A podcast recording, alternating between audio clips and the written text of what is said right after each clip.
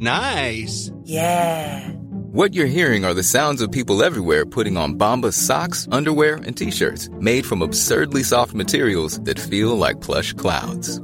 Yeah, that plush. And the best part? For every item you purchase, Bombas donates another to someone facing homelessness. Bombas. Big comfort for everyone. Go to bombas.com slash ACAST and use code ACAST for 20% off your first purchase. That's bombas.com slash ACAST. Code ACAST. Hiring for your small business? If you're not looking for professionals on LinkedIn, you're looking in the wrong place. That's like looking for your car keys in a fish tank. LinkedIn helps you hire professionals you can't find anywhere else, even those who aren't actively searching for a new job but might be open to the perfect role. In a given month, over 70% of LinkedIn users don't even visit other leading job sites. So start looking in the right place. With LinkedIn, you can hire professionals like a professional. Post your free job on linkedin.com slash people today. Everyone knows therapy is great for solving problems. But getting therapy has its own problems too. Like finding the right therapist, fitting into their schedule, and of course, the cost. Well, BetterHelp can solve those problems. It's totally online and built around your schedule. It's surprisingly affordable too. Connect with a credentialed therapist by phone, video, or online chat, all from the comfort of your home. Visit betterhelp.com to learn more and save 10% on your first month. That's BetterHelp H E L P.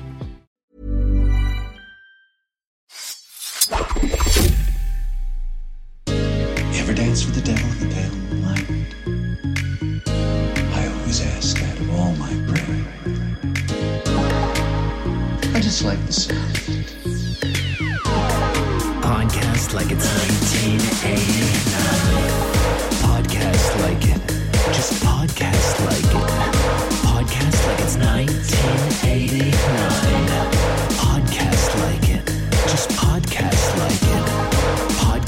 It's 1989. Baby fish mouth. Baby fish mouth.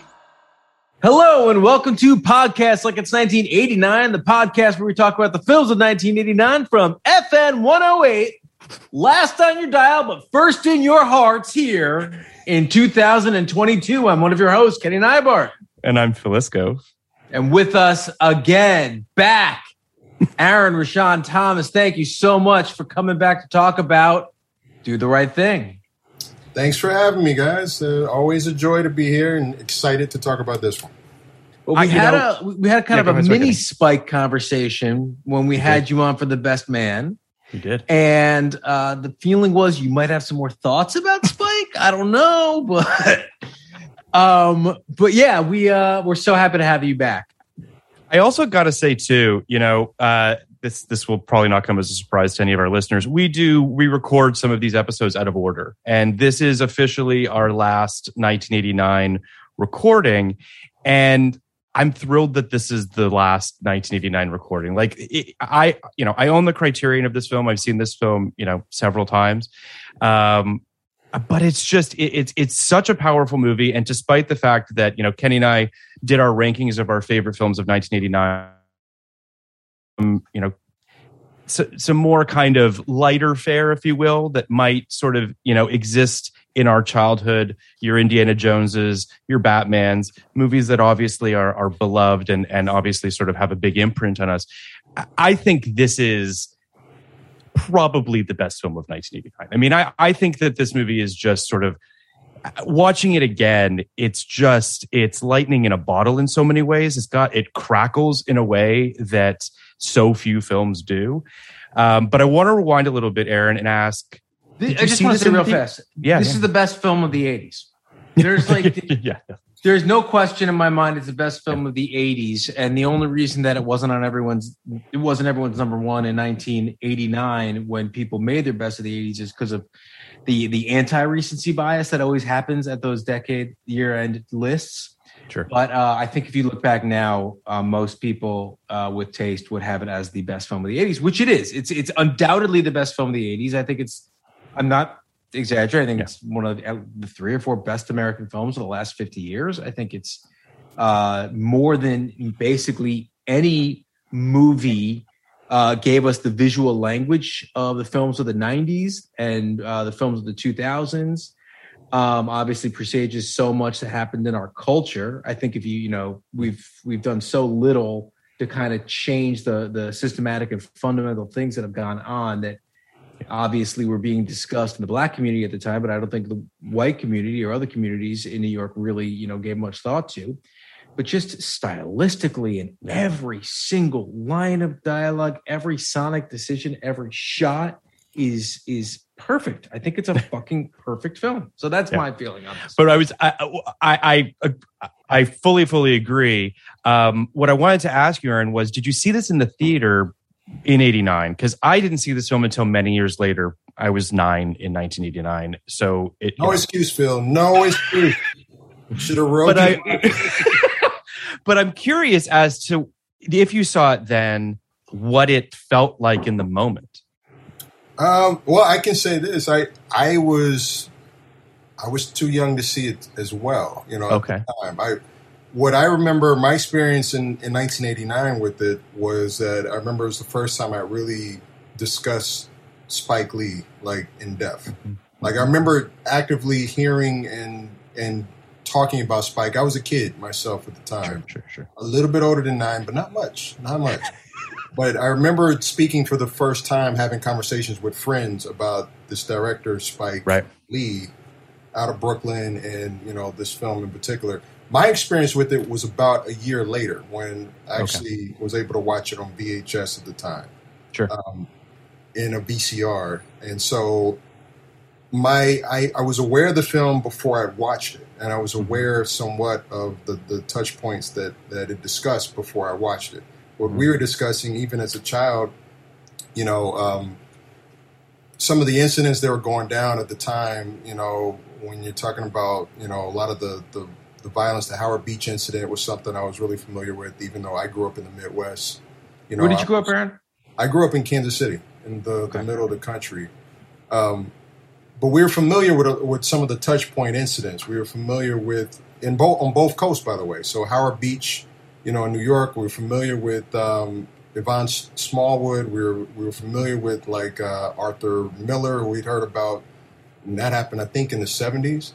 But we were also familiar with like Tasha Harlins on the West Coast, you know, and there were things like that that were happening even where I was from.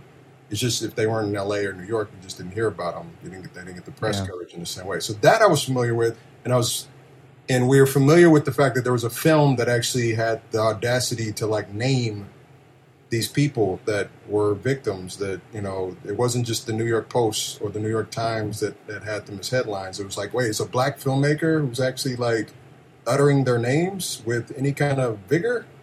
I mean, it dedicates the film to them, to the, Yeah. to the yeah, to six victims, to the families of six victims at the end of the film. Yeah.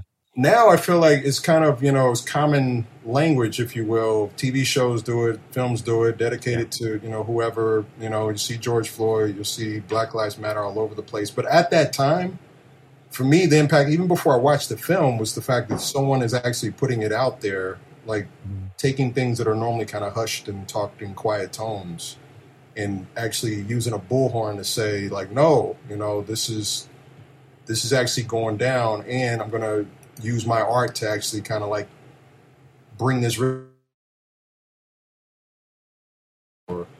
Um, so I, that's a long answer to, to say that by the time I watched it, Yeah. there was a big buildup. You know, I, there was hype, if you will, and so when when I watched it, um, it was kind of it was just I, I can't really like overstate how impactful it was as far as just the fact that it existed. You know, just the fact that it was coming from Spike, that he was being so audacious in what he was saying, that it was not wrapped up in a neat package where these things happen and this is how we solve these things. It's like no, it's very messy. Everyone has kind of dual layers, if you will, from the very opening frame of the film before you even you know get images. The music itself is telling you this is going to be about duality. It's Yep. violence and nonviolence, and you see characters that you like one minute, and the next minute they're being cruel. You know, and like human beings are. Like all of that complexity, and just the fact that he's taking a really complex set of themes, if you will, um, and putting that on film. I just want to say, just the fact that that was accomplished, period, was a big Yeah. deal when I watched it, and the fact that it was accomplished like with competence and actually made into a, a you know, a film that actually is also great as a narrative, Also great as a pop culture piece. Also Yeah. great as a conversation starter. Also great as a story about New York. All of those things. It just mine was blown. You know. it, it it should also be said too um kind of incredible that a studio made it uh you know it's it's when you read about the development of the film it was supposed to be at paramount. It almost got shot at paramount. And then uh, the head of the studio wanted the ending to essentially he wanted mookie and sal to hug essentially and like round the edges off the ending of the film. And spike refused to do that. And literally the next week sold it to universal and you know the rest is history. But to your point aaron i think one of the things that is obviously so powerful about this film is that it doesn't try to hand you an answer. I mean, it, it goes out of its way to have two quotes at the end that essentially almost contradict each other in terms of violence and nonviolence. And he doesn't try to give you an answer to this to the situation. The the you know the people still debate why Mookie throws the the the, garage, the the garbage can. I don't think there's much of a debate really to be had there, but I understand that there are people that you know have alter you know different views. Well, there are a lot of there, there are a lot of possible reasons why Mookie threw the threw the garbage can. I I I, I mean I agree with you, but I think what's uh, what I think is so powerful, and Aaron is Aaron, you come from a, from a place where you were aware of all these incidents before, and I come from a place where I was not aware of the incidents in the early '80s. Um, and these obviously have animated so much of our political uh, discourse and our culture in the last 30 plus years. To me, what's so powerful about the movie is not that he, you know, doesn't provide an answer; it's that he correctly identifies the problem. Well, sure. That's- Like that's something that like I don't think people ever understood. And that's I talked about this. We talked about this on another pod. I think we talked about this on uh, on Driving Miss Daisy. Um, when you know, just in the the, the contrast. Did, did that But- film win Best Oscar? I'm, I'm asking facetiously, but, but yes, we should get to that at some point. But go ahead. Yes, yes, yes, Well, for sure. we and we can certainly now that we're doing both, we can kind of have that discussion and contrast those two movies. But Yeah. I I think the biggest fault of driving Miss Daisy is failing to adequately identify the problem. and I think that, you know, like one of the problems with driving Well- Daisy. Yeah. yeah, no, but but but what's the point of providing an answer Yeah. when there when you don't even understand, Understand the problem. Yeah. what's yeah. happening? Sure. right so that's that's what i think and and and the the question of race in america probably cannot be and as a white guy that i'm obviously you know calling myself out but cannot be adequately distilled from a white point of view so when you have white people behind the camera white people writing the movie based on a play by a white guy um, and the problem is i guess like white people and black people don't really hear each other that well I don't really think that's what's Yes. going. I don't really. Don't, well, I think that's what It's they're what saying. I, thi- I think it is. I think it's. I think that they're saying is, you know, if you guys only got in the same car and one of you were driving and the other was passenger was a passenger, you'd probably really like each other. And I that's to me the the, the kind of amazing thing about do the right thing is it seems to have correctly identified and depicted the situation in real life. Um, sure. Yeah, this um, it's it's interesting. It's um, to me the genius behind the film, you know, is is definitely that it recognizes that there is no easy answer. There's yes, there's and there's several issues by the way. I think that the film brings up. Race relations is one, but there's also a heavy dose of capitalism and you know just even like little bits. There's a bit in there that I, you know, it's funny. I hadn't thought about it until I rewatched the film just recently, where uh, In the Heights had their version of it, where there's a there's an icy guy who's coming up the street selling ices, and Mr. the Mr. Softee truck comes running through, and all of the kids leave the little business to go to big business. In the Heights did their own version of it, but I'm just saying there are bits throughout that that not only talk about race relations, but capitalism, um, sexism, you know, to a large extent, and also the fact that it's any of those conversations are never you know one sided. I mean, he's having he's he has just as much commentary with the three guys, Sweet Dick Willie, and you know the three guys sitting on the side that are criticizing themselves for you know whether it's lack of initiative or lack of vision or lack of opportunities or whatever, and that's just within the black community. Yeah. You know what I mean? Uh, much less commentary on immigrants and immigration and opportunities when you come here. It's it's there's so much jam packed in less than two hours of, of of you know of scene work. Every single scene, a lot of times, is touching on on multiple elements. But what it does do, that driving Miss Daisy and all the way up to things like the Green Book, you know, just a couple years ago, that they don't even attempt to do is to treat it with an adult point of view. You know, let's be adults about this. It's not it's not as simple as just a handshake or let's sharing a joke or let's share coke and a smile. You know, that's a fairy tale. You know, certainly there's a place for that, and you know, it's comfort food to some that you feel like we're just alike. We just need to find common ground, and, and everything will be fine. What this looks at is how the systems in play, even if you do find common ground, which Mookie and Sal have plenty of, by the way the systems in place also a lot of times um, prevent there being any kind of real progress beyond you know that individual connection. You know, I, I love the way they play the police, for instance, in that movie where if you notice the way it plays out, it's it's never just police don't like black people, police love white people. The Frankie Vincent scene where he comes rolling through there, he has Yep. just much frustration with police as, as anybody else. and at the end, when police are driving off, the Korean guy joins in with them. It's you know, so behind it's you know these are these are institutions that are also in place that are much bigger than simply a pat kind of let's let's share a meal and it'll all be good. It's it's just not that simple.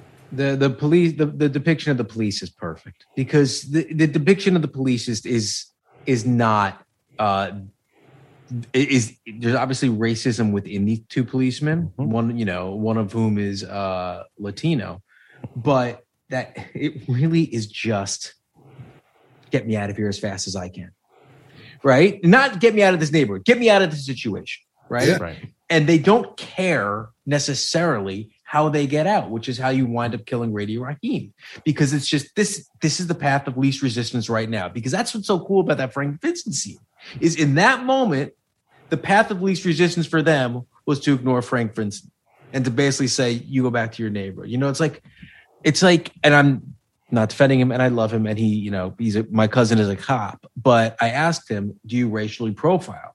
And he said, Of course I racially profile. I racially profile people who are who look like their neighborhoods are not supposed to be in, no matter if they're white, black, or whatever.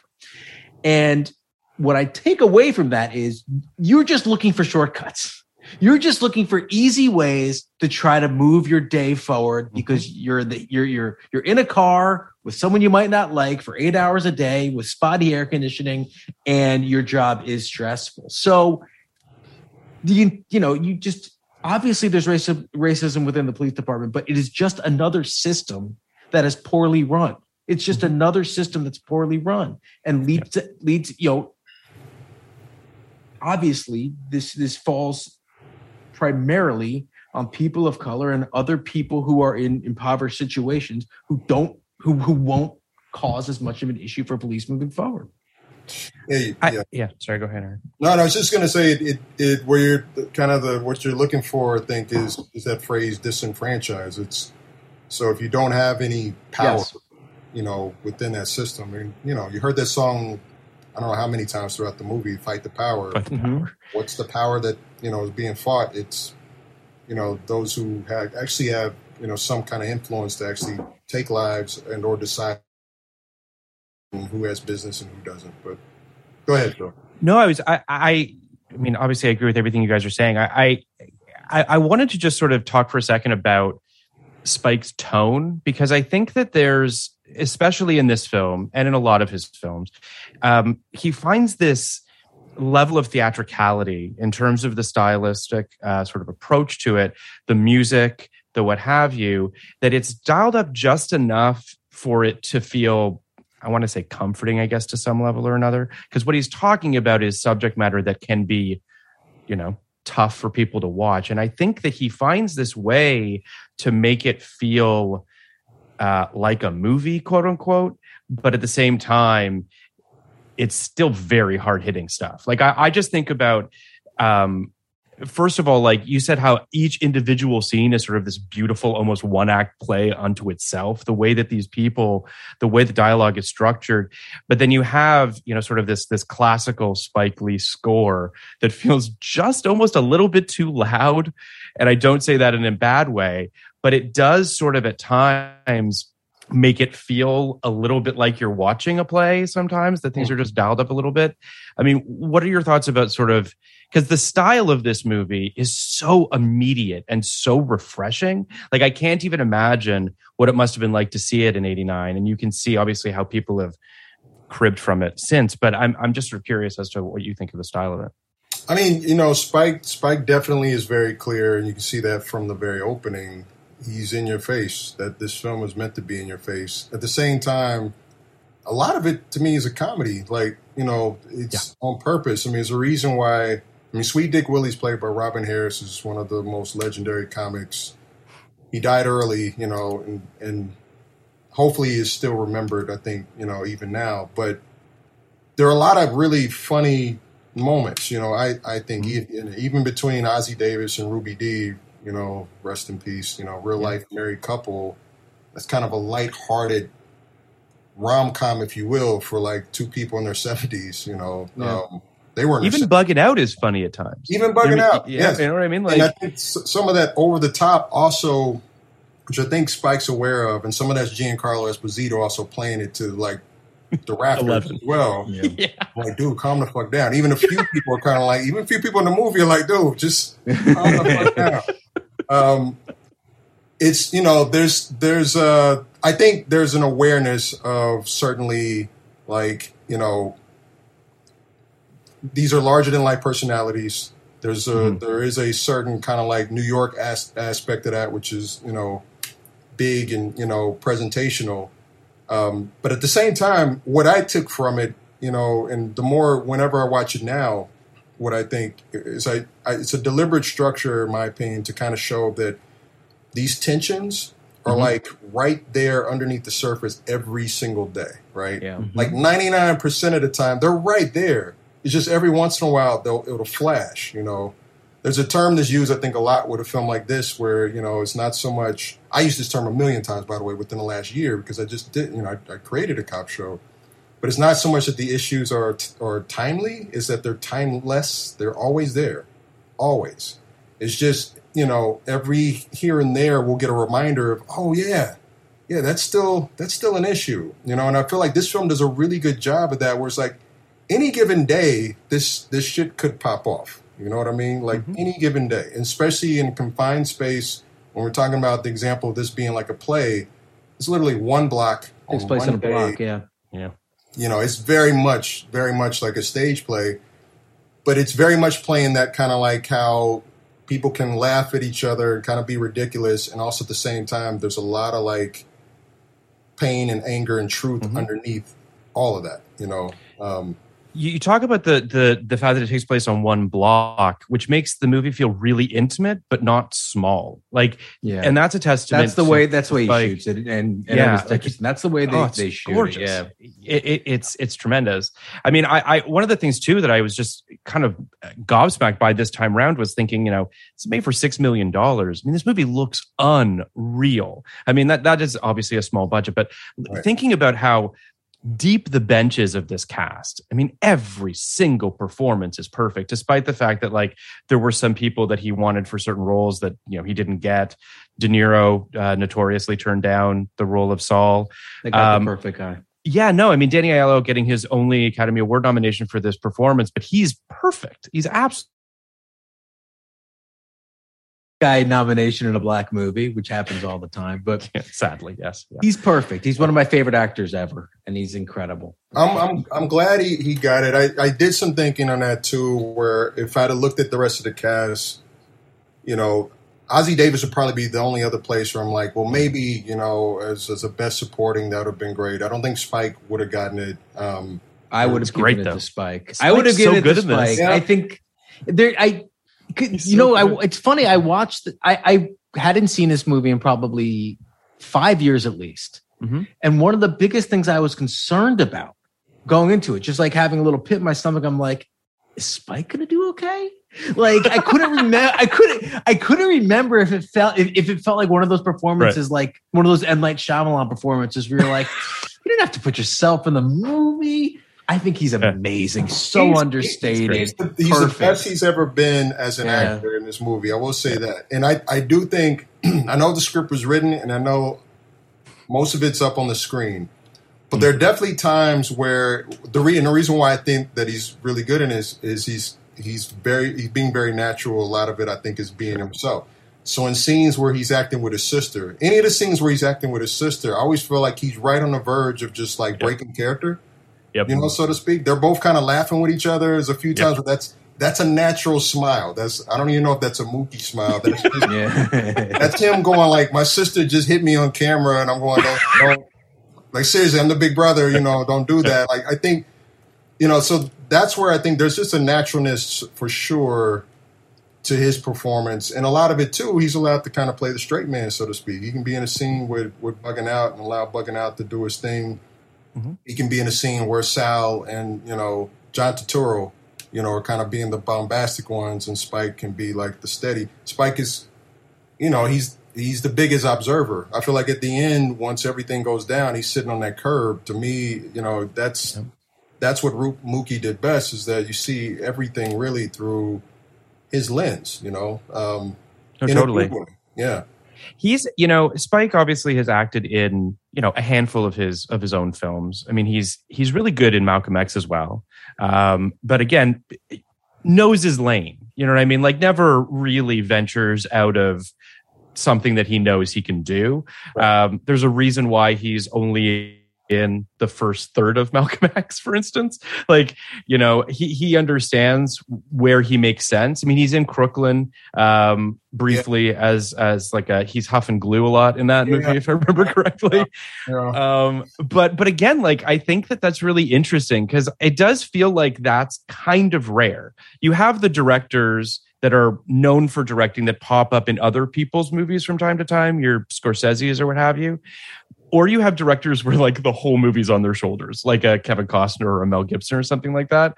So it's just interesting that Spike is somewhere sort of in between those. Like I don't know if Spike's been in any films directed by anybody else. there, you know, I, I don't think he has. Uh, there's no one else like him, uh, physically, attitudinally, and um, and uh, you know, kind of. Uh, I mean, physically, attitudinally, and and just this idea of like, well, look, if Spike Lee, kind of like Woody Allen, you know, if if Spike Lee wrote a role Yeah. for a Spike Lee type, Yeah. in the history of films, who do you cast? Now, I tell, I'll tell you who you cast. You cast Jamie Foxx and put a bad wig on him and some bad teeth and have him bend over like he did with Boudini Brown. Because, like, the, my point is, there is no Aaron is one- not on board with this depiction. I'm, I'm, I'm going already in my mind. I'm like, that's the movie I'm not going to go see. I'm, I'm going to. well, no, all I, well, Yeah. you, but you, Yeah. you understand what I'm saying is you don't. Yes, yes, yes. That's that. That's how poor of a job we have done at showing the range of black men on on TV, right, Sure, and on sure, film. Yeah, I, I will. I will say though, um, and certainly it was definitely true in 1989 for sure, which is one of the re- really big reasons again why when when uh, we started to hear the name Spike Lee, it was like I don't even know if I can compare it to anything. There was no other art form or entertainment form that I can name where it was, it was like in 1989 that was like that was like the the, the first person you know what i mean? Mhm, sports was we had michael jordan at that point. We had a bunch of people magic johnson. Comedy we'd had eddie murphy for many years richard pryor before that. Um, but in film like we'd had gordon parks and he's from where from where, where where i'm from. But it was this guy come out and do his thing. The reason why I bring that up is because fast forward to now, and I think what we've seen in the last like five, six years is there is starting to be more of an expansion of the different types that you now start to see. Sure. So, like, if I had to cast it from like a new generation, there are a few, you know, up and coming actors that if I looked at like Dear White People, there's a kid on there. Sure, sure, sure. Could he play young geeky Spike? I could see that. You know, There- You know, you know who could do it? The dude who played every, the dude who played young Chris Rock. Uh, Right, What was his right. name? Tyler. Um, Wait, on Everybody Loves Chris? Is that what you're talking yeah, about? Or- yeah, But he grew up and he was in another show that, that He's on he- Abbott uh, Elementary now. He's There uh, you go. he's he's and he's fantastic on it. I think it's you know I, it's it's worth also saying too like Spike became this kind of larger than life thing. Like I don't want to say he, you know what I mean. When I think about the the the uh, Michael Jordan ads that he did for Nike, when I think about even just seeing him. Uh, at the Oscars in 2019, when he got to be the one to give uh, Bong Joon Ho the the Academy Award for Parasite, and then screaming for Scorsese to stand up and like just he's he's just this guy. He's just so energetic uh, and so excitable. And even when he won the Oscar and he jumps on Samuel L. Jackson, like there's just Yeah. something about him that feels so jubilant. Um, you know, You know, you, you bring up a good point too. Um, this is not a small thing, but this is a perfect non sequitur. Um, Mhm. Yeah. Because there was an awareness of Spike too before he really hit the mainstream as a director. That's Mhm. unusual. There's no other director who's who I can compare that to. We didn't know who Steven Spielberg really was until you had seen Jaws and Raiders and all of that. It would be the equivalent of if Steven Spielberg was known for selling cereal, you know, like five years before Jaws came out. right. We knew Spike is that's Mars Blackmon. You know, that's part of the conversations. Like it's, it's the dude from the Jordan commercials. That's no small thing. And he was funny in those commercials, and he was already kind of like he was doing little man jokes well, well before Kevin Hart, you know, made it a cottage industry. So he was already pointing fun at himself. He already had self deprecation, but he also had a kind of an element of cool because Michael Jordan seemed to be his best friend. That was all before Do the Right Thing even came out. It's crazy. It's Yeah. really crazy. I, I feel like speaking of non sequiturs, although this is sort of connected. Um, Aaron, you're a very big sneaker guy, so I want to talk for a second here. He's got he's got some on display for for those that have uh, the the video of our Patreon. You can you can see them. Um, you before we got on mic, you and I chatted a little bit about this because when the scene happens when the guy in the Larry Bird jersey steps on uh, steps on bugging out's uh, new Jordans Yeah. and scuffs them, Yeah. and it sort of turns to this whole much larger thing. Feels like you mentioned that this was a, a big moment for you as a Oh, sure. teenager. So I just want to point out a couple of things about that scene because I, I talk about that scene itself a million uh, like uh, we you know we could talk for two hours just on that Sure. scene. So number one, um, you know, it, it definitely impacted me as as a kid because at that time, you know, there are a few things, few items I think that kind of symbolize coolness, you know, fashion wise. This is before we really hit big time fashion for the mainstream. You know, kids weren't walking around with, you know, things from Paris or anything like that. You know, you had like Michael Jackson jackets, you know, you had like, you know, sweatpants and, and, uh, we, we had called them parachute pants and you had like sneakers, like just, and I mean like two or three pairs of sneakers, not like a hundred like there is now. Air Jordans at that time, if you could just get one pair of Air Jordans, and I don't care if the rest of your outfit came from the thrift store, if you had on Jordans, it upped your cool quotient a thousand times. So that was every kid's goal was, you know, just to, to have those. The thing about that scene that I find is fascinating though is that it does a couple of things. First of all, is it's brilliant for the narrative because it's setting up that group, Yeah. the group that's amping things up. Yep. They're the instigators of the film. They're Yeah, the ones Martin, that, Martin Lawrence and yeah, You got Martin before he's Martin. yeah, Doing with, that the, with the silly boys. Yeah, that was one thing. That if I had to, Literally the only thing in the movie I would. well, two, there's two things. There are two things that that if if I went back in time, I'd be like, you know, you may not need that.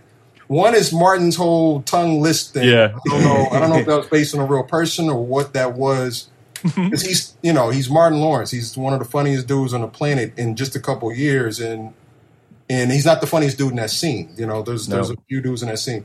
So you have that. You have the mentions of Black Panther way before there was a film. Um, which, by the way, just just as an aside, Ruth uh, Carter, who did costumes, did wardrobe for this film, also did wardrobe for Black Panther. That's so awesome. you have that tie-in. That's Um, and then you know, and then you just have the the aspect of um, of again, like there's no easy black or white literally in that scene. You know, the idea that these are all Brooklyn natives, you know, and that being like the exclamation point on the end of that scene, of course. Go back to Massachusetts. Ah, I was born in Brooklyn. Ah, very New York, very New York response. The, the the the the by far the meanest thing Spike does in this movie towards white people is have a, a white guy from Brooklyn wear a fucking Larry Bird jersey down the middle of Bed Stuy, and then as a Mets fan. Yeah. Have another white guy Yeah, yeah. fucking defend Roger Clemens in fucking 89 over Dwight Gooden? What kind of animal would do that? What kind of New York animal would ever do that? And that's the guy we're supposed to like. Yeah. Yeah. Yeah, I, Yeah, I, I- I think, I honestly, I think, I think, I, I think that guy wearing, first of all, that guy's fucking hair, but I think that Yeah. guy wearing the Larry Bird ju- jersey Yeah. and in my opinion, I know this isn't the reading of the film, but like he went out of his way to scuff that shit. It's not that hard to avoid them on a big fucking sidewalk. No, so no, doing no. that and wear, wearing So- that fucking Larry Bird jersey. So I only have I only have two two things that I if I could go back in time I hmm. might suggest the the tongue list thing with Martin. Sure. The the whole way, and believe me, I studied when I was a kid. I studied this scene like the Zapruder film because I was like, this has never happened in my. If I ever get a pair of these, I, that's like the worst nightmare. The way it's staged, there's there's no way that he could have actually hit bugging out sneakers the way it is. So he's bug, he's facing the. I feel like I'm doing the Seinfeld thing of That's like, great. yeah. It's like the JFK scene. Another, well, the Keith Hernandez scene, in my opinion, but you know, Yes, yes, yes. uh, so, Roger McDowell and yeah. So that that So whole good.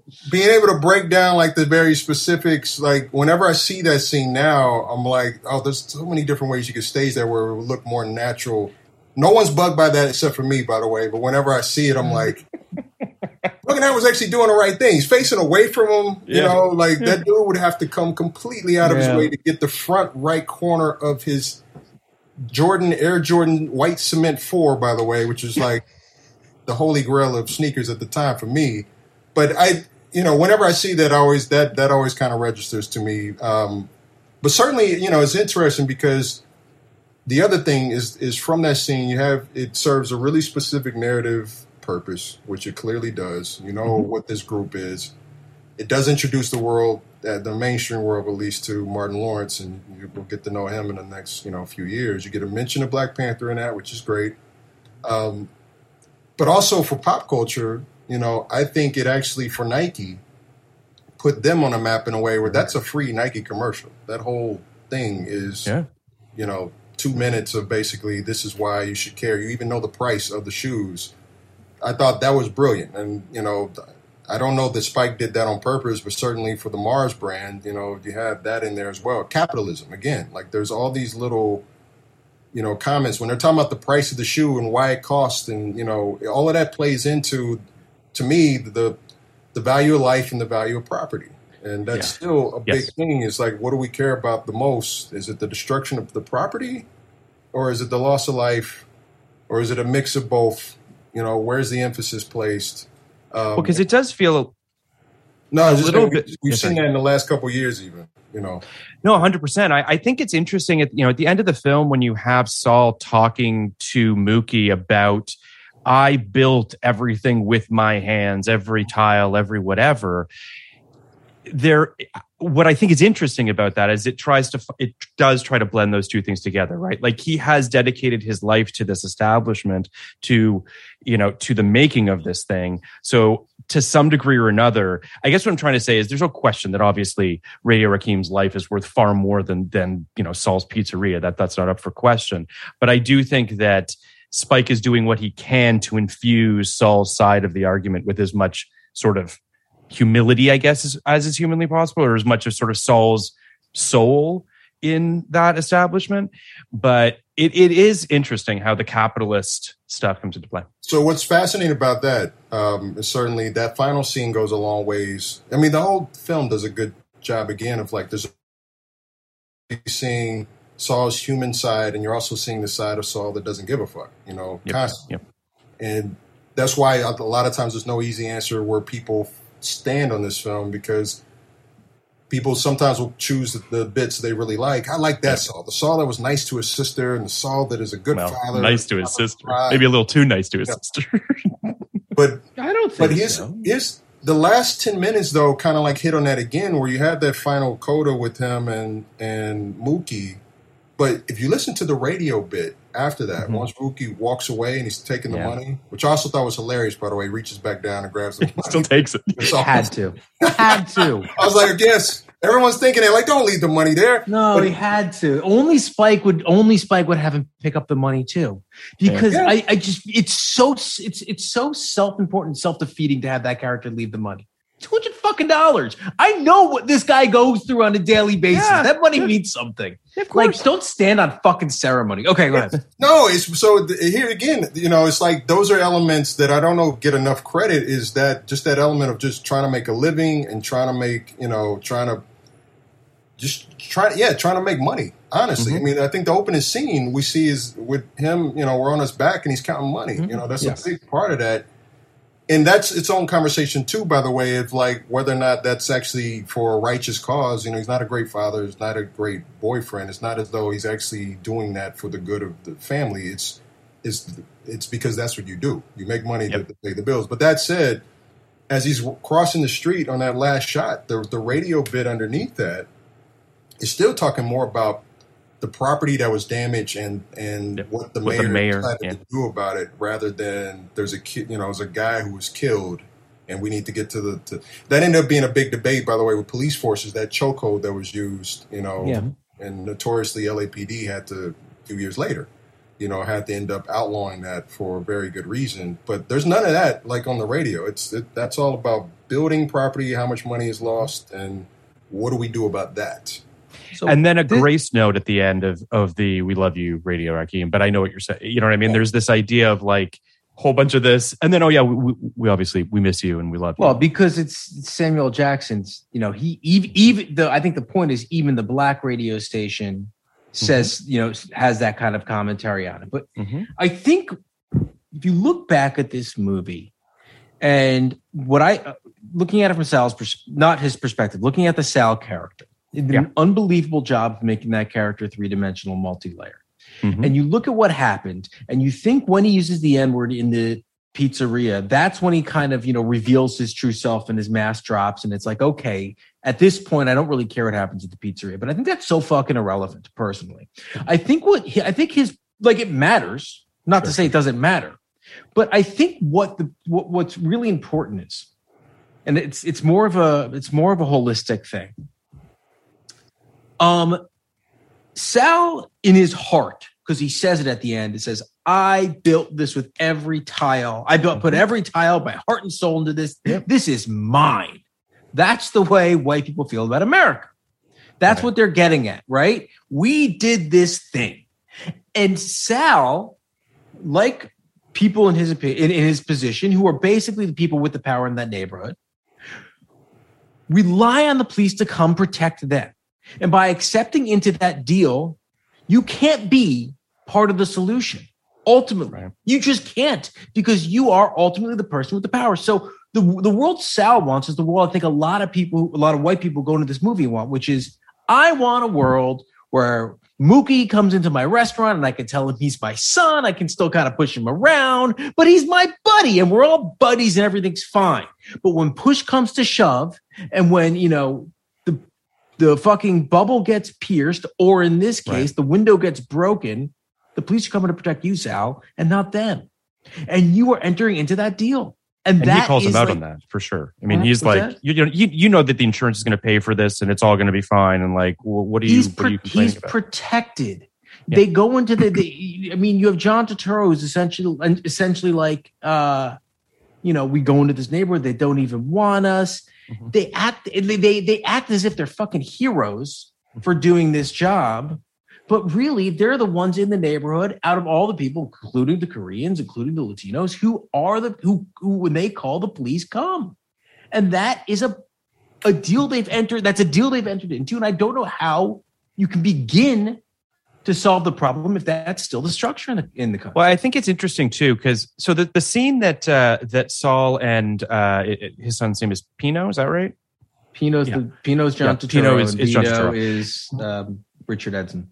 Right. So so they they have that scene which which was partially improvised apparently. So there's the scene when they're talking together and there's the window and basically John Turturro's like Let, let's just sell this place. Let's go move to, you know, a neighborhood where there's, you know, Italians, what have you.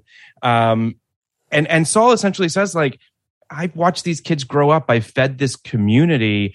You know, this is you know it's the good Sal, if you will, the, the Sal that we want to believe that this guy is to some degree or another. Um, the the one that sees so much anger and ignorance in his son that he doesn't, you know, that maybe he sees a part of himself in his son, whatever it is. Um, I think it's really compelling. I think it's really interesting that the sorrow on Sal's face when Turturro goes outside and starts yelling at the, um, you know, the the the mentally challenged or the mentally uh, right, Yeah. smiling uh, character. It- it's just it's just really interesting. Bear Smith, who's a very He's excellent Right. actor, legend on his own right. But yeah. hundred percent. It's just I think it's an interesting scene to to be the sort of the the the the flip side of what you're talking about, Kenny. Right? Which is, and I agree with everything you're saying. But again, I think that this film, one of the myriad of strengths this film has, is trying to show a balance, show both sides of the coin to some degree or another, and force its audience to grapple with the complexity of the situation and that it is not black and white I obviously don't I don't mean that as a pun, but like I just think there's just something very uh you know, brilliant about that. I think that, you know, when you hear about how the studio wanted a happier ending tacked onto this film, it's like, of course it did, right? Like, of course they want a pat ending. Of course they want a movie like Driving Miss Daisy, for instance, which is a movie that that doesn't really grapple, really doesn't alienate or push its or challenge its audience. This movie has the confidence to do that. Yeah, that that continues to this day. I mean, that not not a lot has changed in that regard. It's it's kind of a. I mean, this is another way, and this is where I this is where I give Spike props in a way that that I'm not sure other directors have had to face. Um, but the existence of his films, the fact that a lot of them exist and were made, are miracles unto themselves. A lot of them. Yep. You know, because we're not just talking about raising funds. Woody Allen has to go through that, you know, each time he makes a film. But you're talking about There's never been a faster or easier way to start your weight loss journey than with PlushCare. PlushCare accepts most insurance plans and gives you online access to board-certified physicians who can prescribe FDA-approved weight loss medications like Wegovy and Zepbound for those who qualify. Take charge of your health and speak with a board-certified physician about a weight loss plan that's right for you. Get started today at plushcare.com slash weight loss. That's plushcare.com slash weight loss. plushcare.com slash weight loss. I'm Sandra, and I'm just the professional your small business was looking for. But you didn't hire me because you didn't use LinkedIn jobs. LinkedIn has professionals you can't find anywhere else, including those who aren't actively looking for a new job but might be open to the perfect role, like me. In a given month, over 70% of LinkedIn users don't visit other leading job sites. So if you're not looking on LinkedIn, you'll miss out on great candidates like Sandra. Start hiring professionals like a professional. Post your free job on linkedin.com/people slash people today. you're talking about an uneasiness and an, and a lot of times even an interest in the film's not existing. You know, mm-hmm. there, he's had hostile efforts to make sure that he does not finish the films that he makes. And by the way, that's not always just from the studios or the powers that be. You know, But he, I mean, he struggled to. I mean, Malcolm X is a notorious you know, movie he, where had, he had trouble from all sides. I mean, Yeah. you know, including black people as well. Like there's, Mm-hmm. that's where I give him, you know, just so much credit. Is just the fact that he exists. I don't know if people understand that. The fact that he exists and has been able to build the career that he did without really a track record before that, there was no one like him before, is incredible. It's as incredible, if not more so, than any individual film. And this was the film that basically announced that he's not going anywhere. You know, really. Well, you know, I, I, I think it's also worth stating. So apparently, in in uh, 2021 at the Cannes Film Festival, uh, award ceremony, Chaz Ebert, the wife of Roger Ebert, noted that her husband had been appalled that the film had not received any awards at the Cannes jury, Cannes jury in 1989, and that he had threatened to boycott the festival as a result. Mm-hmm. Uh, while Spike Lee noted that the U.S. press at the time thought the film would start race riots all across America, drawing loud applause, applause from the attending press, he pointed to the continued relevance of the film story three decades on and quote unquote said, You would think and hope that 30 something motherfucking years later that black people would have stopped being hunted down like animals. Uh, it's, you know, again, speaking to the fact that Spike Lee is never going to, you know, to hold back. This is just and and how much of a uh, how important that is, I think, is just it can't be stated enough. Yeah, well, that's that's the thing. I think well, most of the time, I think when this film's discussed, you know, even though it does not have a neat ending, human Mm-hmm. beings, the tendency is to try to find some kind of neat solution from it. Mm-hmm. You know, it's like this film is saying this. I think the brilliance of it, a lot of it is, it's not trying to say there's an easy answer or that it's even going to go away. That's the crazy thing. That's the thing that I think drives people nuts is the film's not saying that this is going to be solved. It's not saying that, you know, and it's not giving you the recipe for it, you know, like a fairy tale would. Mm-hmm. It's simply presenting the complexi- complexities of these are a lot of that that tend to feed into this and Sure. understand that that is something that is timeless. Again, you know, this mm-hmm. it's been there before the film, it'll be there after. You had two of the most prominent Americans of all time, Malcolm X and Martin Luther King, who were commenting on this in the '60s. Yeah. You know, and in '89, we're they're still dealing with it, and 20 years after that, still dealing with it. It's, you know, I think one of the reasons why it is probably the top film of the '80s, or at least one of them for sure, is that it leaves you with that uneasy feeling. There is no. It's unforgettable because it, it gives you the feeling, I think, of Bexley being in the middle of what it can be summarized as a true clusterfuck. You know, at the end of the day, you're sitting on the curb, you're going, "What the fuck?" There's a lot of shit happening. I don't know what to do. You know, Yeah. in I, I would imagine a lot of audiences felt that way in 89 in 2022 it's uh, it's it's depressing in a way that uh Yes. be, be, because it, it it doesn't feel like what the fuck right it feels like it's the same Yeah. and that's kind of why it surprises me that that Spike even said 30 motherfucking years later you'd think that we would have solved this problem Yeah. because I don't think he believes that no. right I don't think, I think he he's believes being that sarcastic. I, I really do. Yeah, oh. What is that? Yeah. it's, it's you know it's like when I the show I worked on, we have a lot of black writers. Trump was elected, and the black white writers on the show were, you know, apoplectic, and the black writers on the show were like, "It's a shitty country."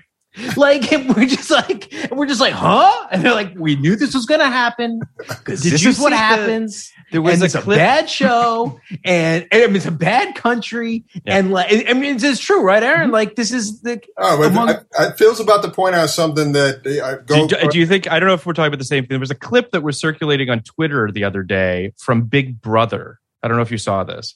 The, the the show where you know they block people up, right?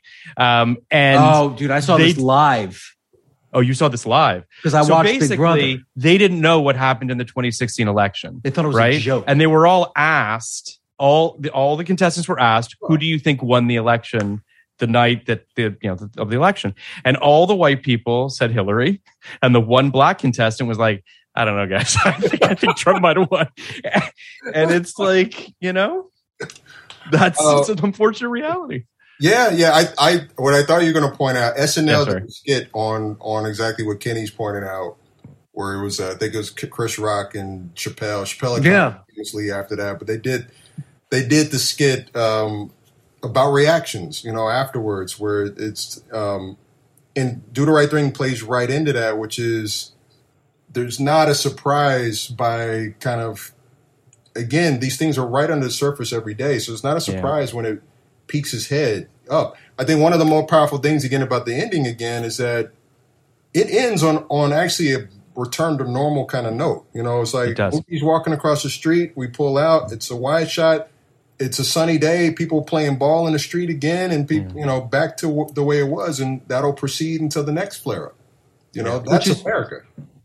Which is why I find like Mookie's character to be so interesting and so important because he's only kind of momentarily on a side, right? Right. Mookie, most of the movie is on his own side. Very simply, I need to get through this day to get to the next day. I Yep. need to get through this day to get to the next day. I need to make this amount of money to do this. I need to see my girlfriend if I can. I need to provide for my kid if I can. I need to deliver these pizzas. I need to not piss people off and hope my friends don't piss people off. All this shit, right? But he's mm-hmm. he is just a person in America trying to like live his life, and which is so interesting to me in general because the constant like push and pull. I think people feel who care about this stuff is all right. On one hand, there's a lot of really fucked up shit and I could maybe do something about it, but probably not. On the other hand, like I gotta fucking make money too. Like the system is the system. Mhm. And I could rebel against the system and potentially put myself in like significant peril, or like I can just like fucking go about life and try to do my best within this system. And Keep you your can head down. Yeah. you can you can you can you can act as if like you can act as if like you know i'm not part of the problem or you can act as if like um you know the system's never going to change anyway. But i do think you kind of have to accept i think you really do have to accept that like part of the reason it's not going to change is that so many people have been like you know conditioned to just try to make that next dollar or million which everyone thinks they're going to make Right. tomorrow. But you know. Right. I, I Well- think that this. Yeah, sorry. Go ahead. Sorry. Just really quick, Phil, on, on Yeah, what yeah. you said, because I think that commentary between Sweet Dick Willie, the the 3 uh Mm-hmm. you know, you know, the the chorus, the Greek chorus, so to speak, if you will, when they're talking about you ain't gonna do shit, like you're talking all of these. To me, that's a scene where that's hitting on exactly what you're saying. It's like the average person does probably have really grand ideas of how it can change the world, and oh, this would be great if it were different, no matter what your politics are. But the average person is just trying to survive, you know, as well. Unless you're spurred by something that's larger than you, you know, in those moments where it becomes kind of a group mentality. That film also, you know, I think in a big way is it's one of the reasons why it is different from Driving Miss Daisy because it's not acting as though, and that's why it was ironic too. By the way, when the press came out and they're like, "Oh, this film's going to cause riots and it's going to spur people to do things," film's actually saying the exact opposite. It's this is an observation. You come, you watch this. Most people are not going to do anything, you know. Yeah. They'll go about their day. But I'm just. This is an insight into what we're dealing with. In fact, yeah, I would go. say the whole fucking all right. So I, I my reading is my reading is Mookie Pop the balloon, right? My Mm-hmm. reading is this was going to happen and Mookie popped the balloon, and I think Do the Right Thing is one of those moments. Do the Right Thing is like that that movie existing, having somebody acknowledge reality. I think particularly for Black people in America was a moment where you start to say, okay, maybe there is progress. You know, maybe like if Universal can put out a movie like this and Spike can get seen like this, maybe there is progress. And that actually helped a hell of a lot more than I should go and, you know, find the nearest black limo driver and, you know, shake his hand. Right. I, you know, I you, bring up uh, driving Miss Daisy, Aaron, and I, I think it's worth noting. Um, I didn't know this, but apparently at the ceremony at the Oscars, um, while announcing the Best Picture nominees, Kim Basinger caused controversy by going off book and saying, "We've got five great films here, and they're great for one reason because they tell the truth. But there's one film missing from the, this list that deserves to be on it because, ironically, it might be, might tell the biggest truth of all, and that's Do the Right Thing." I mean a, a bold and interesting thing for her to Kim do. Basinger Kim Basinger. ever uh no, no, it's, it's, I'm, I'm more shocked that they let her that they let her announce best picture I mean, I mean, Batman. I mean, you get like Jack Nicholson for that job. I mean, you're getting you're getting the girl for Batman. I mean, Listen, all I know is I'm kidding. That's that. That's incredible and shocking. it's amazing. Yeah. And Spike Lee apparently later thanked her for it. Um, I, I think it's just, I think it's fascinating that she did it. You know, Kenny and I, we've talked about the 1989 Oscars and how fascinating it was. We had um, David McMillan, who Aaron, you might remember, obviously from uh, from Sleepy Hollow. He came on to talk about David, Driving Miss Daisy with us, and we kind of unpacked all of that, like the the just sort of I mean, even just when we did Born on the Fourth of July the other week, Kenny, like it's just so interesting that Driving Miss Daisy becomes that movie that it becomes this and it's not obviously all that dissimilar from green book seeing spike's face when green book won at the oscars is one of the best photos captured where he's just like well same shit 30 years later like where it's it's it's crazy It's it's only a little different, and I, it's the same the same result. So the result's the same. Yes The only thing that's like different is like Driving Miss Daisy was anointed, and Green Yes. Book was a surprise. sure sure, sure. also very not like not like a massive surprise on the day, but you and I happened to talk about this yesterday. Right. Like Yeah, yeah. it was Green Book and Roma neck and neck uh, Yeah. to the end Until of that yeah, ceremony. the end of the- yeah. uh, whereas there was a little aspect of driving Mrs. Da- driving Miss Daisy versus um versus Born on the Fourth of July. of July, I think people knew at the time and had kind of already processed that this is happening. Whereas Green Book was yeah like, we didn't you yeah, must be kidding me. it it's it was one of it's it's just it's it's really interesting and we talked about this on our uh, our dead poets society episode aaron but um the, the best screenplay nominees in 1989 were uh, When Harry Met Sally, Do the Right Thing, Sex Lies and Videotape, Crimes and Misdemeanor, and uh, Dead Poets Society. And they put the screenwriter of who was a guest and a lovely man and uh, all that next to Spike Lee. He had to climb over Spike Lee to go get his Oscar. Like, that's just like, who did this? Well, here's another thing too. I mean, and again, that's why I give really Spike. Spike hasn't gotten his due as far as just how monumental he is, Mm-hmm. you know, and how monumental he's been. Um, as a quick aside, I mean, I think the, the biggest thing with him is that the amount of people he's influenced, the fact that he made that film, made an impact, and did it in a way where he was able to not only make a great film, but also have what I call nutritional value, heaps of it in that film Yeah. Yeah. influenced you know generations to come. You know, there's no John Singleton and Boyz n the Hood without that. There's no Hughes Brothers without that. All the way up until where we're at right now, you know, the fact that you have Atlantas that exist and Insecures that exist. sure. These are all shows that are not just looking to entertain you, but they also have nutritional value. Yeah. Before Spike, there wasn't really that. You know, like you know, this. it- it- so I- I say all that to say this: by the time we get to 1989, and he, you know, kind of has kind of his kind of coming out party, people are aware of him. You know, we go to the Cannes Film Festival even before the Oscars, and and I love Soderbergh. I respect the hell out of Soderbergh, mm-hmm. so I'll preface it with that. But I'm not talking about Sex, Lies, and Videotape now. You know what I mean? Even the title Certainly not as much is as out this of date. Yeah. Yeah. Yeah, it's and we knew it at the time. That's where the Oscars a lot of times gets it wrong is you focus so much on kind of the present and what the status quo is rather than what's what is the timeless piece that we're always going to remember. And there's countless films that are on that list. But certainly, even even if you were to debate Born on the Fourth of July versus you know um, Driving Miss Daisy, one is the safe, Yep. present tense. The other is the one that shakes it up a little bit. And Oscars are known for going against that. You know, Spike Yeah. was definitely that year.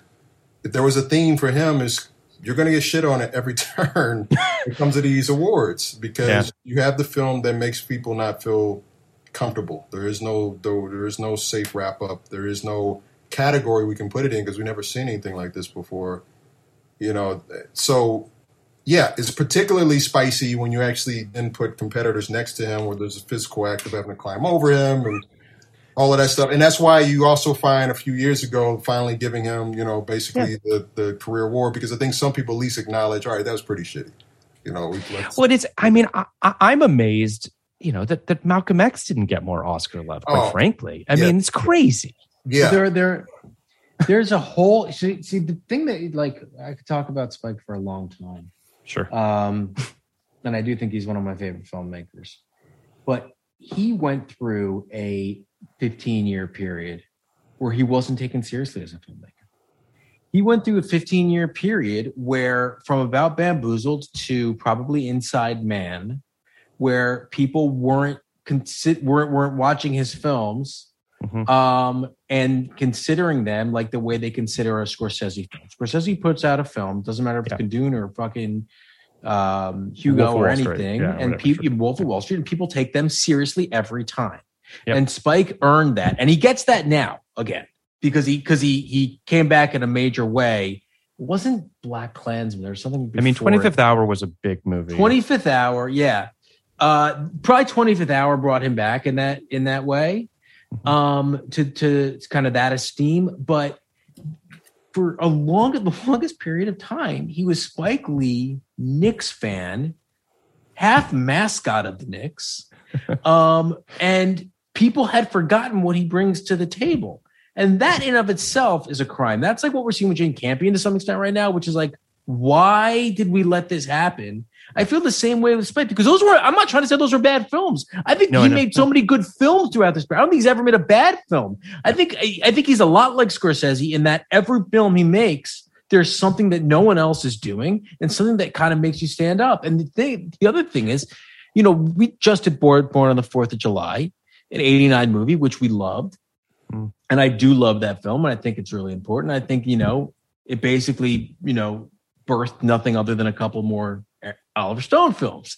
Whereas I think Spike's film, this film in particular, birthed everything that we think is cool that came out in the 90s. Like I there is no Quentin Tarantino without this movie, For sure. ironically. Yes. You know? Well, I think it's also interesting. You know, he he makes a lot of, you know, movies that feel like Clockers is an example that was produced by Scorsese, which is again a movie that was slept on at the time. It's a great movie. I feel like people, for whatever reason, didn't.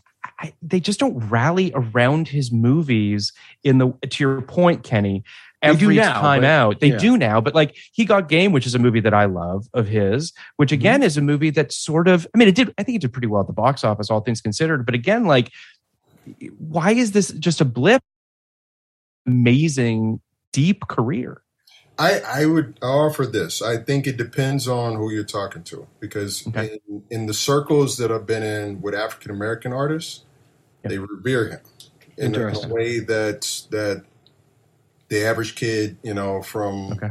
New York might revere Scorsese. I revere both. Um, but there is a lot of that. Spike is the first of his kind. You know, Right. before Scorsese, there was Sergio Leone. You know, there were you know, um, um, it's my guy who did Eight and a Half. Um, oh Fellini. Fellini. Fellini.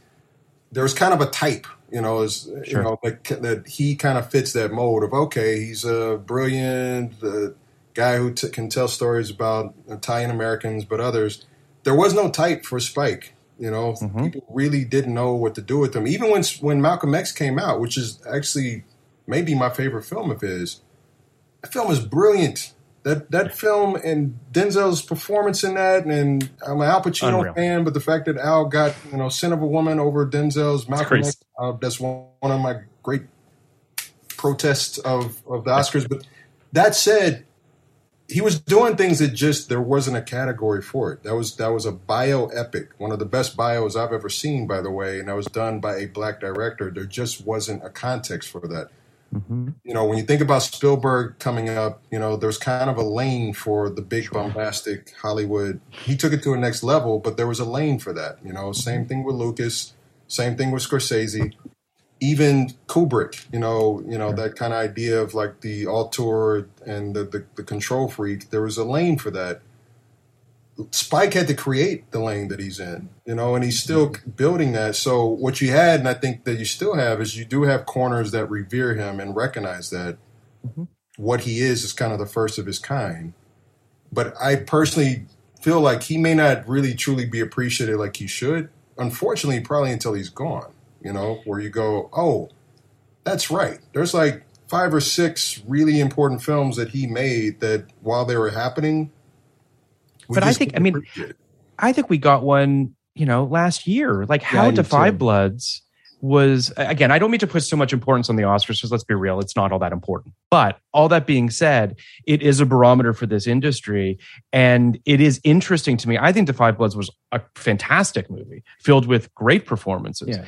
Um, coming off of him winning the Oscar, you know, a, a year or so previous, it's just surprising to me that for whatever reason, it feels like he has to start. I don't want to say from zero, but it's like there just doesn't seem to weirdly this momentum thing that I just can't That- seem well, to get. One the Oscars are the worst and uh, Yes, very bad, but also as long as they're around, they matter a lot.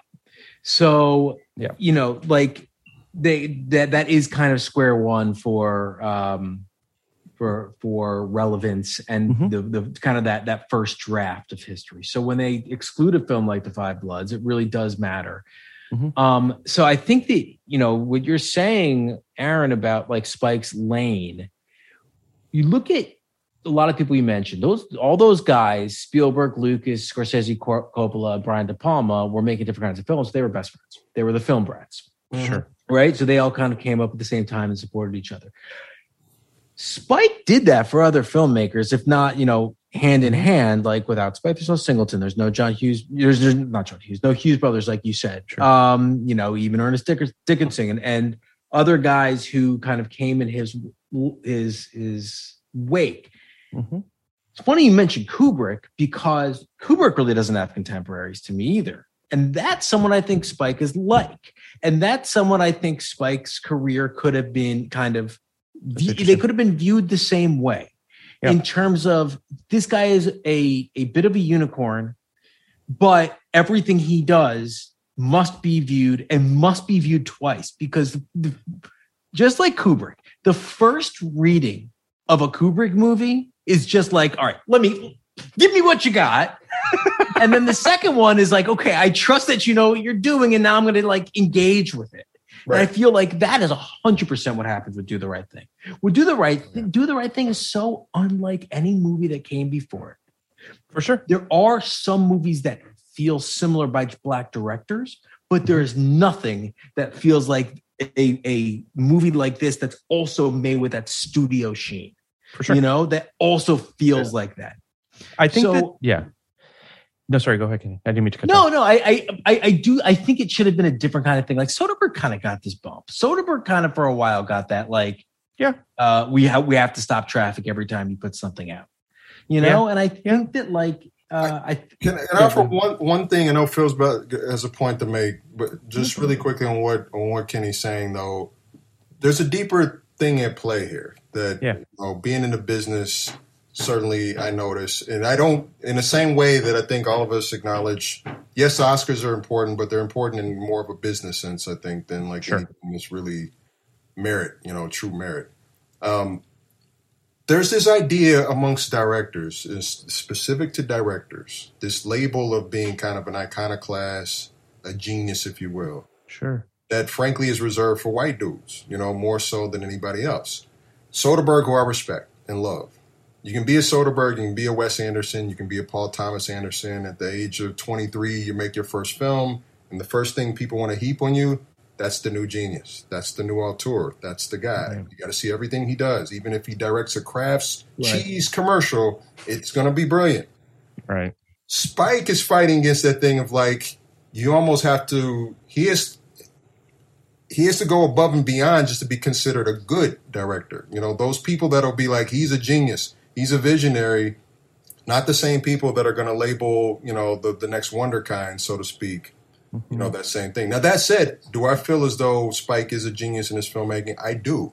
And I know many people that that feel that way but that perception is just it's a it's it's just a different litmus test that that he's held up to and and others like him are held up to um that Soderbergh was not, frankly, coming out even with Sex, Lies, and Videotape at the time. And I would argue unquestionably between the two films, Do the Right Thing to me is the more important film. I think even Soderbergh would say that now. yeah, Oh, hundred percent. I, I mean, I don't, I don't know anyone that could not watch this film and feel just blown away by it. Quite frankly, but I mean, the, the thing about sex lies and videotape is it is also best in breed like it's like Sure. it is of also that, of an- that ilk. Yeah. it's also an incredible film Mhm. but when you hold up like an incredibly made movie about like you know psychosexual dynamics against a film about you know inner city sociopolitics and like the the systematic murder of black people and they're both like perfect Yeah. yeah i know which one's going to be the more important film Yeah,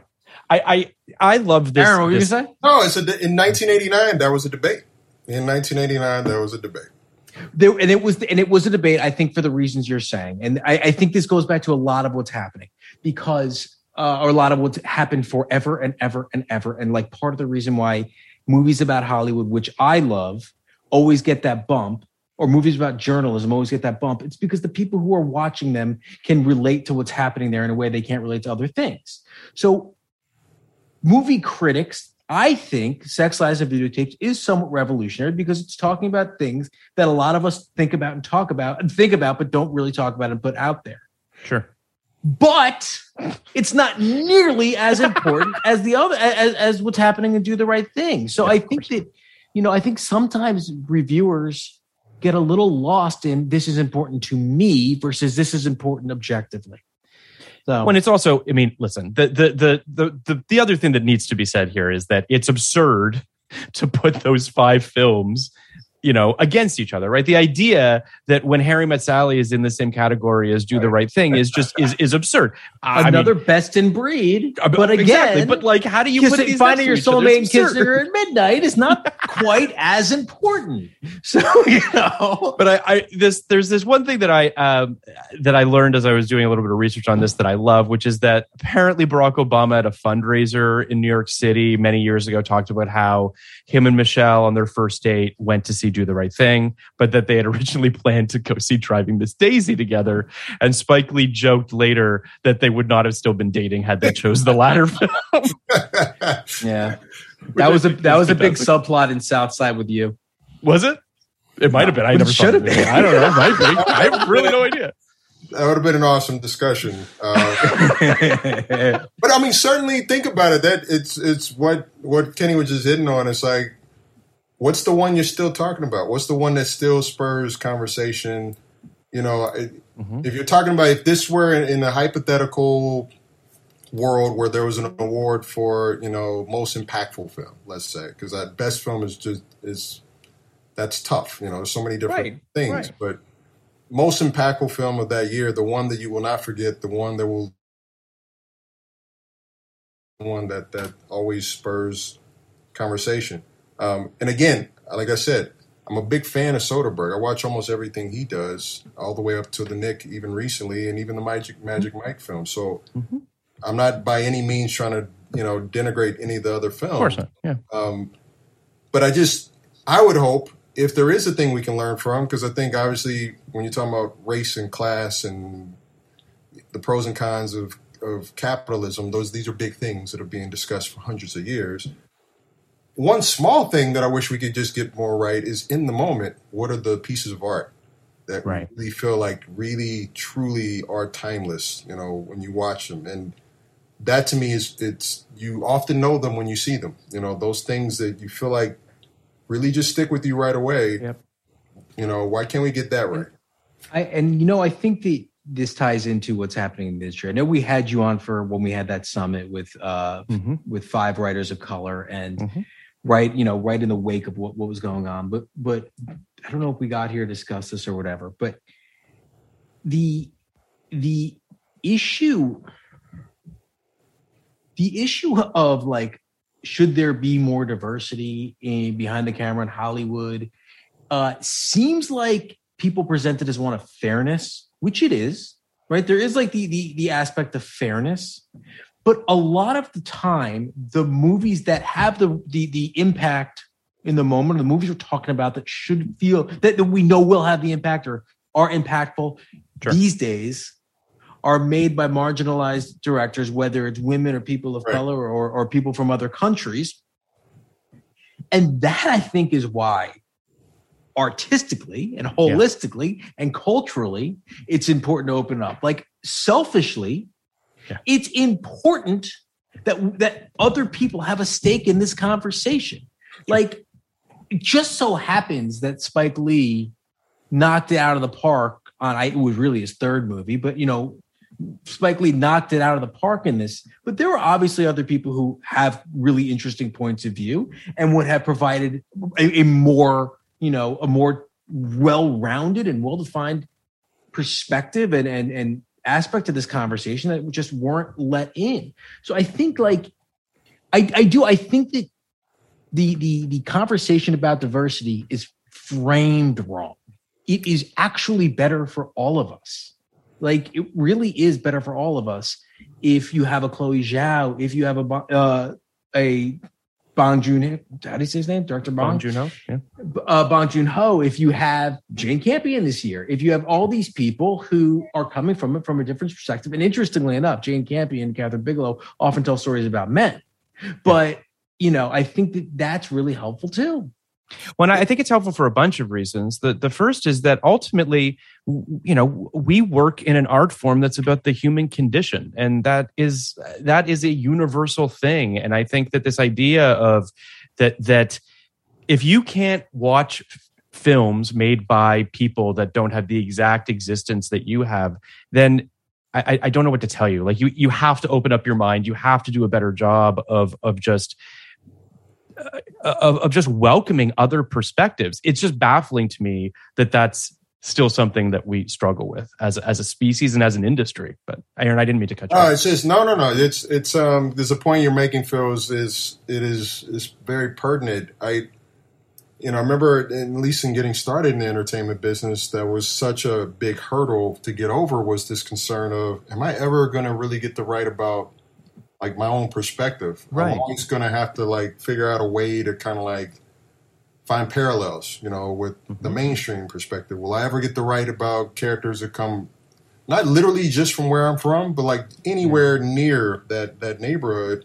I do have hope that right now with the expansion of content and so much being out there that, you know, if entities want to compete with each other, they have to set themselves apart.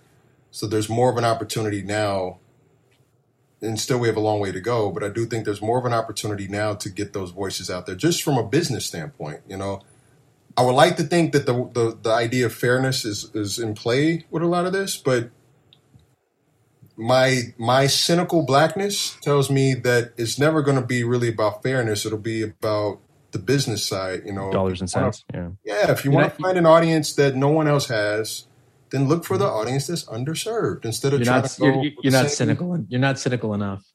I know you're not cynical enough because because this is the. I, you, That's, that's, I- that's I- Kenny's argument about most things. No, I, I, I don't. You know, I don't like being a I'm cynical kidding. person, but I I, feel like this. I feel like the history is such where, Yeah.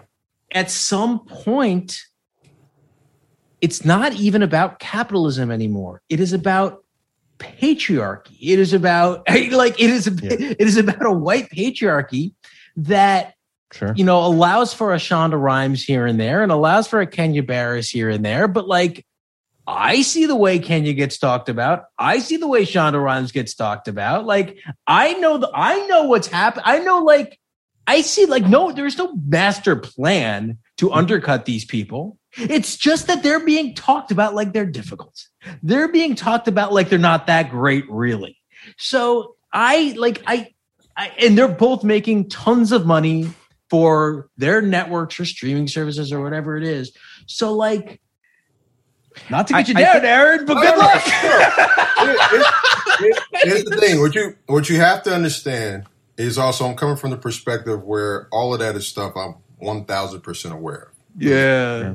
What what I'm going off of with any of that, and that's where again Spike is a real is a trailblazer, is that in order to make your way and actually to to blaze those new trails, there has to be a big part of you that just doesn't give a fuck. Like, Yeah. who's going to get mm-hmm. this done?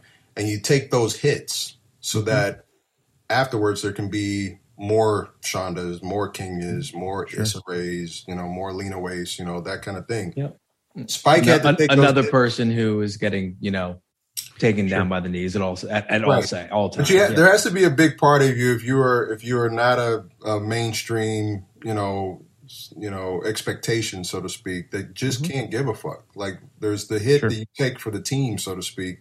Mhm. Whereas, okay, if by getting things done and being successful, people are going to see you a certain way, there's a historical awareness that you have to always keep in mind, which is at the end of the day, this the important thing is that you get it done. That's what Spike did is by hook or by crook, Yeah. so to speak. He's got to get it done, and if he's labeled as the guy who took more time than the studio wanted, so what? Fuck it, I'm making do the right thing. You know, Well, to that point, I think it's worth saying, and and I think a, a a lovely way to wrap this up to some degree is that the legacy of this movie, right, is is deep. this movie has is is unquestionably left an enormous footprint on this industry. Now, you know, have we made enough progress? Absolutely not.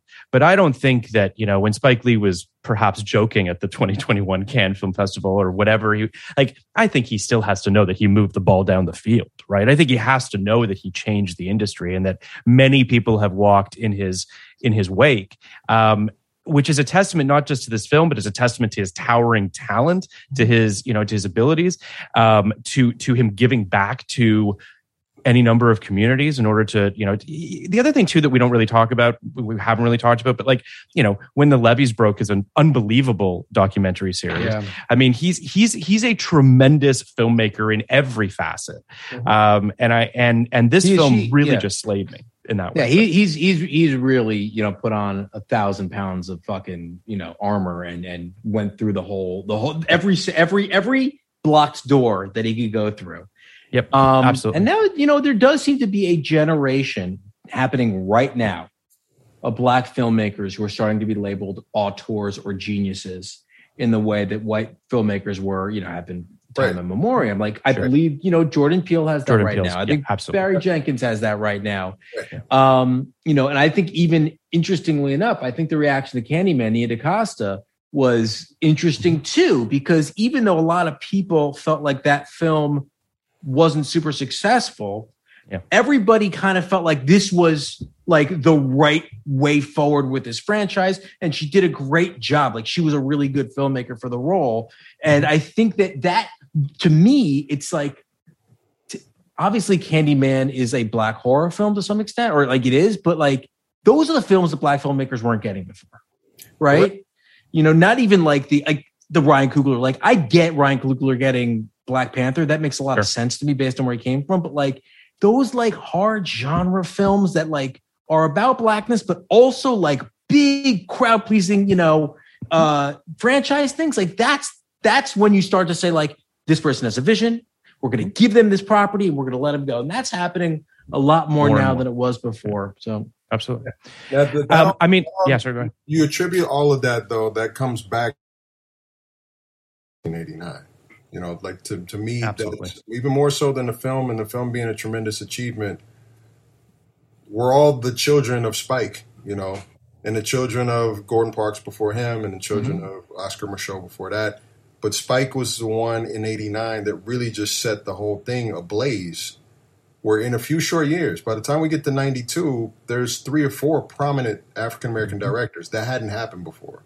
That was Spike, you know? Yeah. So yeah, there's no question that he that he was a trailblazer, continues to be a trailblazer for the record as well. Like that that's the other thing, you know, that we obviously talked about a little bit earlier, but like he's still making great fucking movies. He's still making movies that are just that are powerful and funny and exciting and entertaining and thought provoking and challenging and and completely know, his. Just like they're just, uh, just you you put them on. You don't tell you you don't tell the person who they're uh, mm-hmm. who directed it. You, I mean, Da Five Bloods more than anything Ugh. just felt so fucking spiked to me. But yeah, it's just yeah. it's just awesome. Yeah. Um, so we should rate this, but like if I'm being completely frank, I mean, I, it's a 98, it's a 99 across the board for me. Like I, I can't, you know, we could we could talk about Martin Lawrence's speech impediment, which is you know a choice, um, but ultimately, I just really maybe more so than any film we've done, Kenny. And we've done a lot of movies, obviously, in 89. We've done a lot of 99 movies. Uh, you know, we're now starting to do 2009 this movie is pretty much flawless. Like I, I, you know, you can put it under a microscope if you want, but I, I personally, you know, I think it's, I basically think it's perfect. But uh, what, what do you think, Aaron? No, it's it's one of the reasons why I do what I do now. Frankly, you know, I I think from the opening frame, he plays the lift every voice and sing is the very first thing we hear in with saxophone. That's the Negro mm-hmm. national anthem that segs into a new national anthem with "Fight the Power." Yeah, that's peaceful protests and militant protests in the first 30 seconds, and then we end the entire film with those two quotes from Martin Luther King and Malcolm X. From from beginning to the very end, you know, it's just it is an iconic film. It is a great film. It is an impactful film, and by the way, it's also highly entertaining. Right. I, and, and, there's one other thing that I want to say very quickly before Kenny, you do your rating, which is um, this movie doesn't feel like it's talking down to you This isn't a movie that is trying to, you know, feed you your vegetables for lack of a better way of putting it right? This is a movie that wants to get on a on a human level and wants to really connect with you as a viewer you know on a human level not on a i'm smarter than you level. So one other thing I offer uh, before before I know Kenny jumps in, if the cheap imitations that that did follow were some of the films that couldn't handle that in in the best way. You know Yep. what Spike does is he puts it out there. If you get it, you get it. You know, even if you get three fifths of what he was going for, you know that's that's pretty good. And there- there's a lot. Every single scene, every single frame. I mean, there are little details that he has in there. The T-shirt that the kid's wearing when he gets knocked over by Ossie Davis. He's wearing a T-shirt called with the, the, butt, the butt. the song that he used in a previous film of Mm-hmm. his. That Yeah. for the Spike Lee fans, you're like, oh shit. By the way, that's like my five year old daughter's favorite song right now. She loves doing the butt, just wants to play that on loop. So you get a kick out of that stuff. First time I saw that, yeah.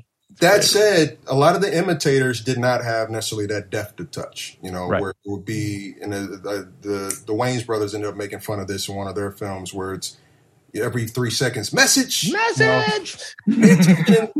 and Spike just lets it play organically. Yeah. 100% I Kenny, yeah, what about and you? I think I think I know the movies you're talking about too. Um, but uh, good movies, but not this. Yeah. You know, uh, 99. That's not really a question. A question, Uh, yeah. I you know the thing I wanted to look up. I was just looking up what you're talking is. Uh, it's 128 on Sight and Sounds 250.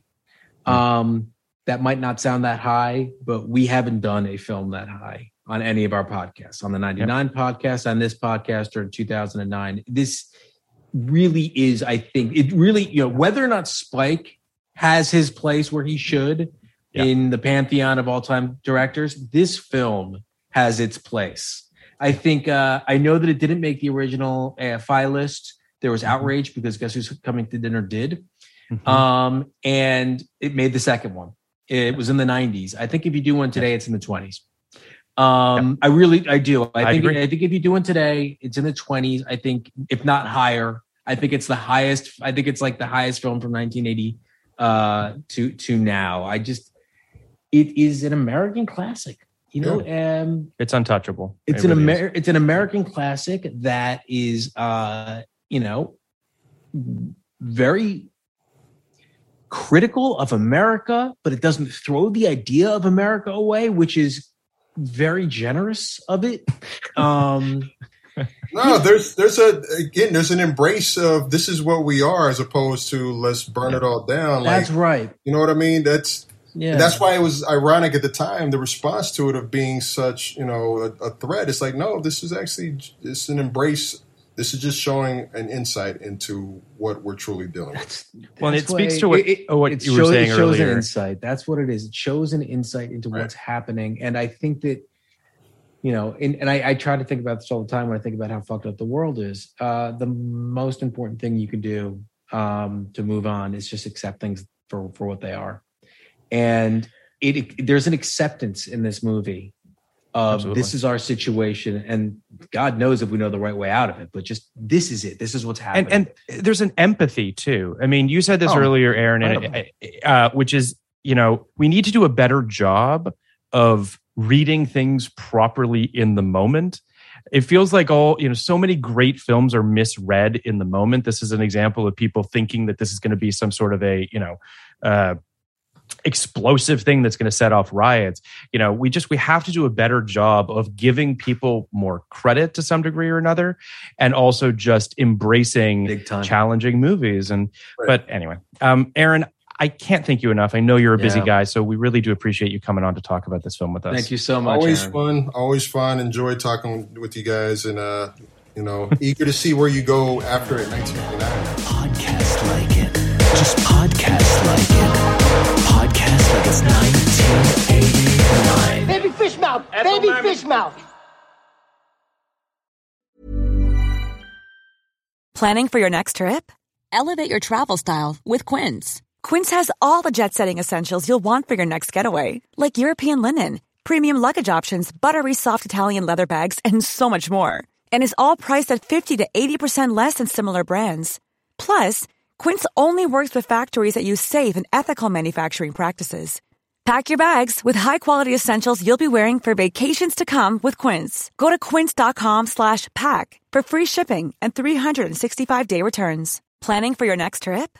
Elevate your travel style with Quince. Quince has all the jet-setting essentials you'll want for your next getaway, like European linen, premium luggage options, buttery soft Italian leather bags, and so much more. And is all priced at 50 to 80% less than similar brands. Plus, Quince only works with factories that use safe and ethical manufacturing practices. Pack your bags with high-quality essentials you'll be wearing for vacations to come with Quince. Go to quince.com slash pack for free shipping and 365-day returns.